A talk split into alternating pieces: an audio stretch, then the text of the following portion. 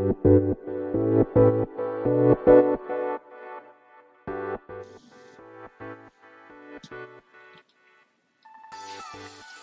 い。始まりました。本を読んでは独り言ラジオ。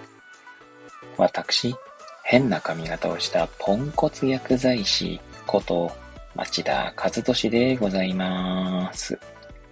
はい。というわけでですね、今日も読んだんだか読んでいないんだか、積んだんだか積んでいないんだか、といった本たちの中からですね、一冊紹介して、ゆるーりと語っていきたいと思います。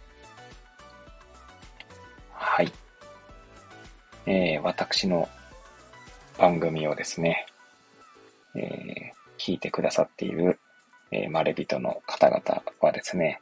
えこの冒頭のひそひそ声でですね、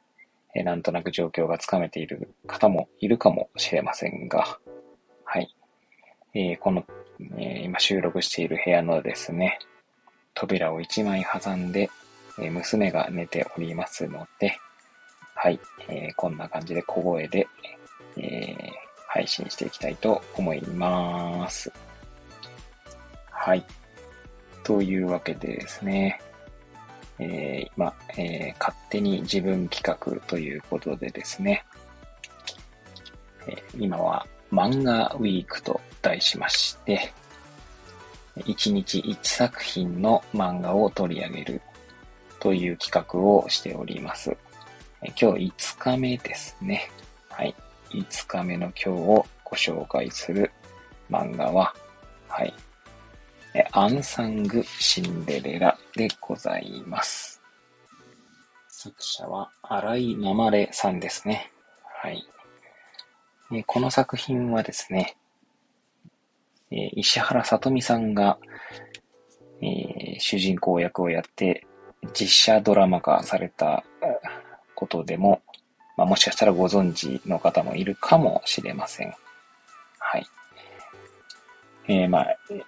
この漫画がですね、登場した時には、まあ、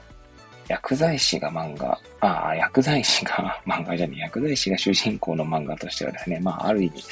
まあ、初めてではないんですけれども、はい。えー、まあ、かなりこう、世間に対するインパクトとしては、まあ、初めての、まあ、薬剤師が主人公の漫画だったんじゃないかなと思いますね。えー、それの以前に、えー、それも以前というか、アンサングシンデレラの以前にも、薬剤師が主人公の漫画というのは、まあ、存在はしていたんですけれども、えー、ドラマ化されるという意味ではですね、まあ、初めての作品になったと言えるのではないかなと思います。はい。現在はまだ連載中なんですかね。えー、今度多分11巻が出るんですけども、え、今私の手元にあるというかまあ私の Kindle に入っているのはまあ10巻までですね。はい。でございます。はい。え、まあこちらですね。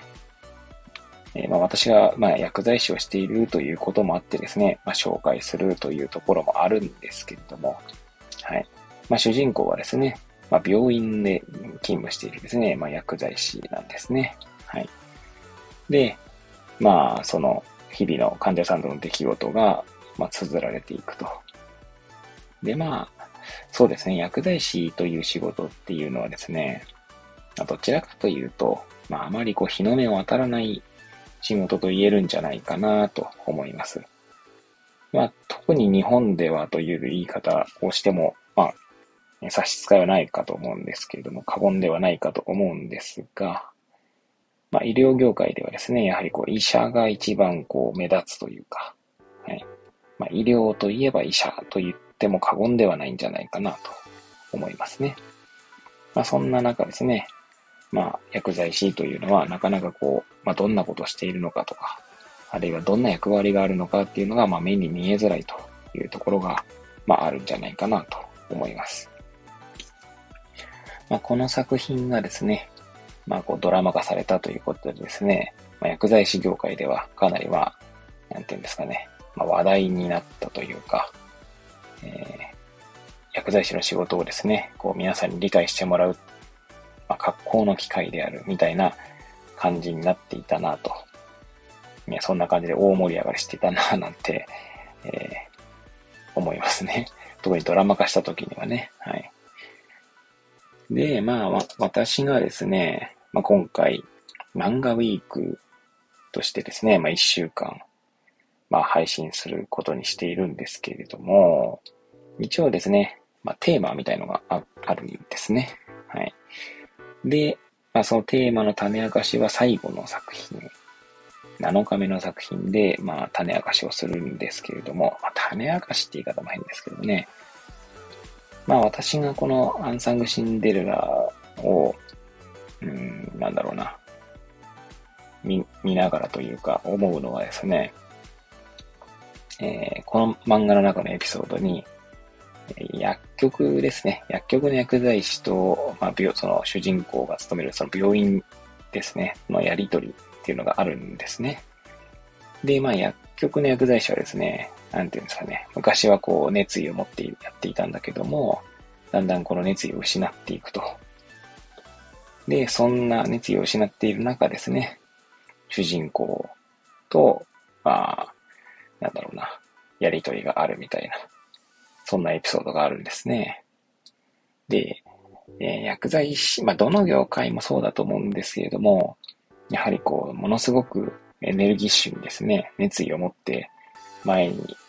なんだろうな、あの前にというか、前進しようとする人もいれば、まあ、そこにこう、とどまるというかですね、そこにとどまるというか、まあ、現状維持を、をなんかモットーにしているというか、まあ、モットーにしているっていうとちょっとまた語弊がありますけれどもね、まあ、そんな方がいるんじゃないかなと思います。まあ、これをね、お聞きの、えー、まあ、レビトの皆さんはですね、どちらでしょうかね。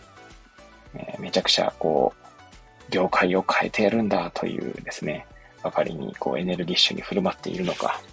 まあ、あるいはですね、まあ、ライフワークというよりライスワークだよね、ぐらいな感じでですね、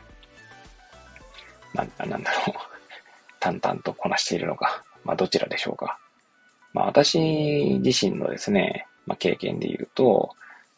まあ今、薬剤師として、まあ13年ぐらいですね、働いております。はい。で、まあそうですね、5年目ぐらいですかね。まあ5年から、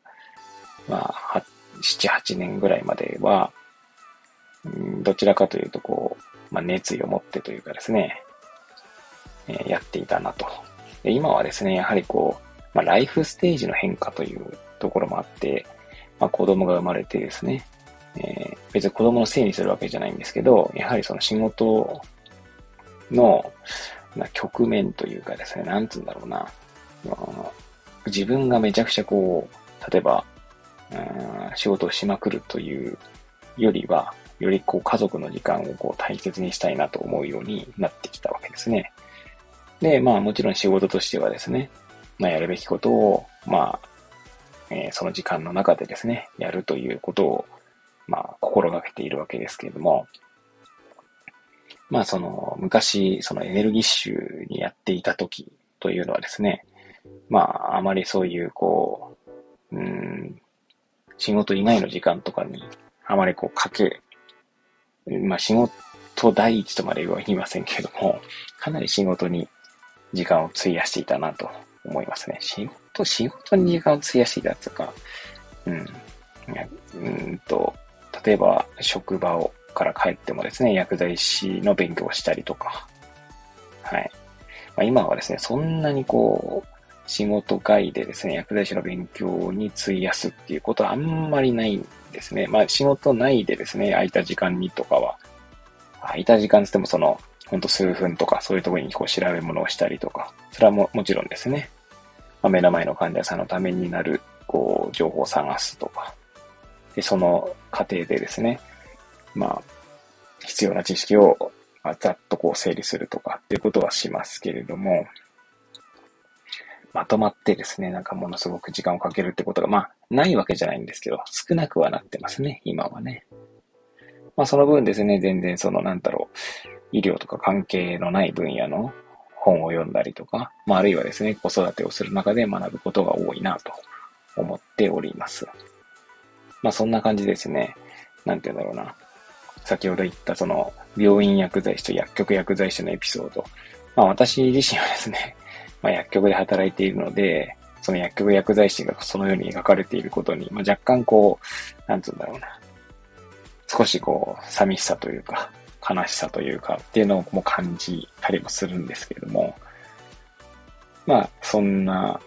まあいろん、そんなまあエピソードを見ながらですね、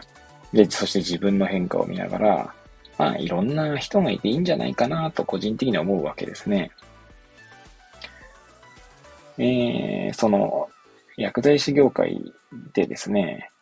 まあその、業界を変えてやるんだぐらいのエネルギーを持っている人たちの中にはですね、まあ全員とは言いませんが、やはりこの、うんと、そういった時代の変化についてこれない人は、もう、なんつうんだろう。ほ、まあ、放っておけぐらいの方もいらっしゃるんですよね。どうせ淘汰されていくんだから、みたいな。で、まあ私自身はですね、まあ当時、当時というかその、え、えあの、熱、熱く燃えていった時期もですね、えー、その5年目とか6年目とか7年目ぐらいですね、の時期も、まあそういう人たちをなんとかこう、まあボトムアップっていうとまたそれまたね、語弊があるかもしれませんが、なんかもうこう、全員でこうね、前進していきたいなと。まあ、全員って言うとまたそれもね、あのー、ちょっとなかなか難しいのは100も承知だったんですけど、まあ、なるべくですね、あの、薬剤師という、えー、まあ、業界全体でですね、こう、底、底上げというか、していきたいなと思うタイプだったので、えー、まあ、その、ついてこれない奴はこう切り捨てられるみたいな、えー、それは当然だぐらいのことを言う人にはですね、なかなかこう、賛同できないところが、まあ、ありましたね。で、どうでしょうかね。皆さんの業界とかでもそういうことあるんじゃないかなと思うんですけれども、まあ、個人的にはですね、先ほども言ったように、まあ、いろんな人がいていいんじゃないかなと思うわけです。まあ、いろんな人がいるからこそですね、そこにこう、まあ、比較というかですね、まあ、いろんな、えー、個性というか、えー、それこそ患者さんとの相性とかもですね、いろんな人がいた方がいいと思うわけですよね。めちゃくちゃこう暑苦しくてですね、えー、薬剤師っていうのはこういうもんなんですよっていうのをですね、前面に押し出す人ばかりだとですね、ま、患者さんとか、まあ、他の医療従事者もですね、まあ、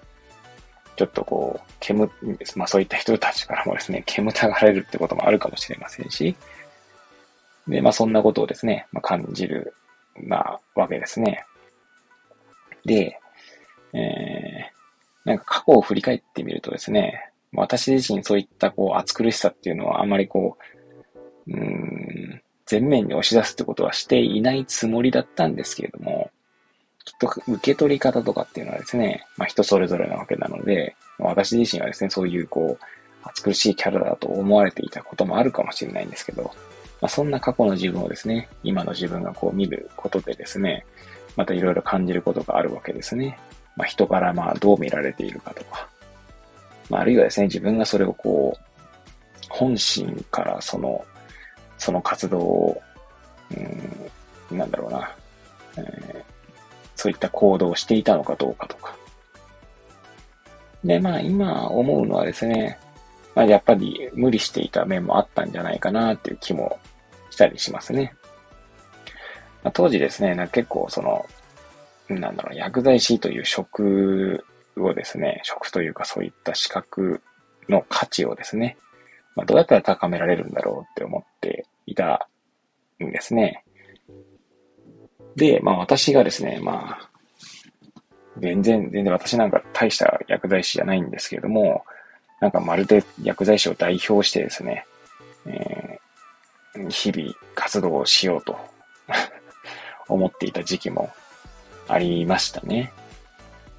もちろんその、そういった意識を持つこと自体はですね、まあ悪いことではないとは思っていますけれども、あまりにですね、気負いすぎるとですね、てかそもそもそんな一人のですね、なんかこう、行動でですね、薬剤師全体の評価が変わるかってそんなことはないわけですよ。えー、なのでまあ、それは気負いすぎなんじゃないかなって今思ったり、まあ今、振り返るとですね、思ったりするんですね。なんでまあこうまあ、アンサングシンデレラを見るとですね、まあ、いろんな薬剤師が出てくるので、まあ、それぞれの薬剤師のスタンスとかですね、まあ、個性とかですね、まあ、価値観みたいなものを、こう、見ながらですね、こう、今までの過去の自分のいろんな側面とですね、こう、照らし合わせたりするっていうことができるなぁなんて思っております。はい。まあ、あの、薬剤師という仕事に、まあ、興味がある方もない方もですね、あの、一度ですね、この漫画のアンサングシンデレラですね。はい。えー、ぜひですね、見ていただければいいんじゃないか、あの、見ていただければと思います。えー、とてもですね、あの、綺麗な絵でですね、あまりこう、絵でこう、好き嫌い、えー、というのはあんまり起こりづらい漫画なんじゃないかななんて個人的には思ってますけど、まあもちろんですね、まあ好きな絵というのはその人それぞれあると思いますので、えー、まあね、こあの、この、この絵が嫌いだって人も中にはいるのかもしれませんが、えっ、ー、と、まあ私がこう思うところで言うとですね、まあ、とても、えー、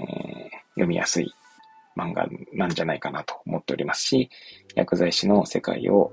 えー、皆さんに知ってもらうっていう意味でもとても素晴らしい漫画なんじゃないかなと思っております。はい。ということでですね、えー、今回は、まあ、アンサングシンデレラという、えー、作品を紹介させていただきました。はい。あと2日ですね。あと2日で漫画ウィーク終わりですけれども、えー、まあ、このままですね、一度この配信を終えてですね、そのまま次の収録もしていこうかなと思っておりますが、はい。えー、また次回もですね、え、もしよろしければお聞きいただければと思います。それではまた次回お会いいたしましょう。ごきげんよう。